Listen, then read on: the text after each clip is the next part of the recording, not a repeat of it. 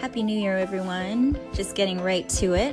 A few weeks late into the new year, but here I am.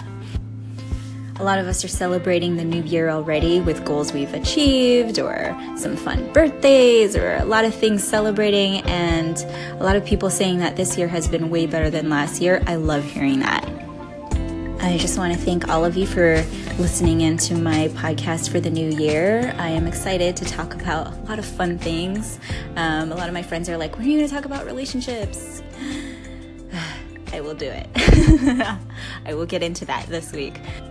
Uh, this week, I want to dedicate this podcast to a lot of amazing women out there that have been so empowering in my life, and those from Oprah in her Time's Up speech from even the women that I talk to daily, um, friends, family, all those around me.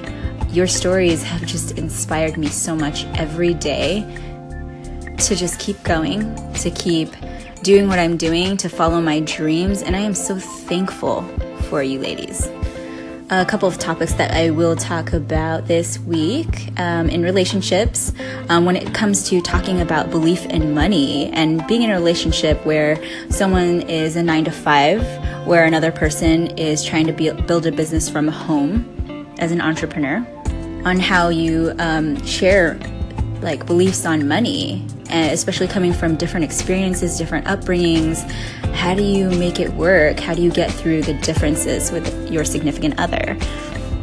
And another part um, I will talk about is being spiritually awoke, awakened. uh, just me going into my full yoga teaching. I'm still constantly learning. I'm still trying to practice gratefulness daily and mindfulness I uh, will also talk about uh, the acceptance for yourself.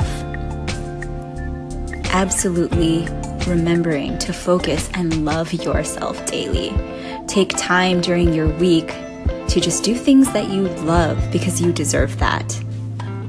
Like, what are things that you do love about yourself? And sometimes we need that reminder daily. Um, sometimes we don't have like people around us to to tell us like positive comments or positive things.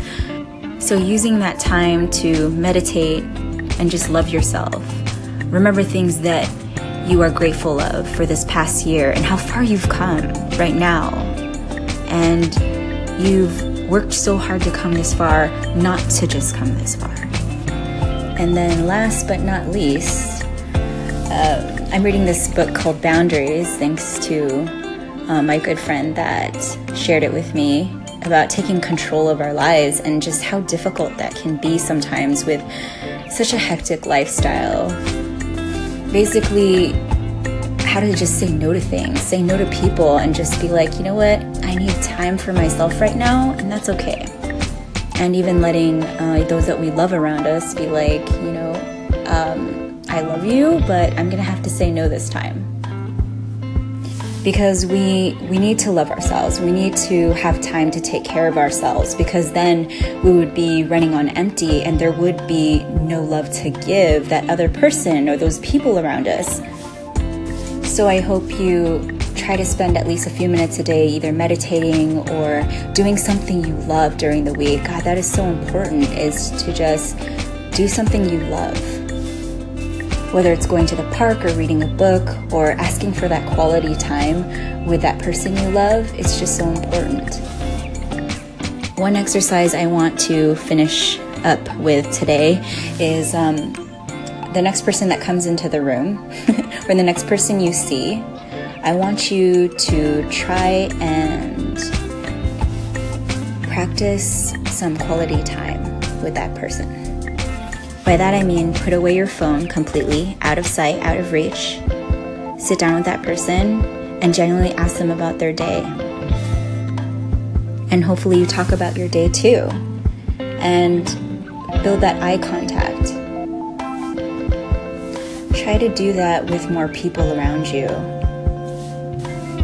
And I promise you, you will have made a huge difference in that person's life, whether one or all of them that you talk to that quality time that you literally put your phone down to listen to them, you will have made a huge difference in their life.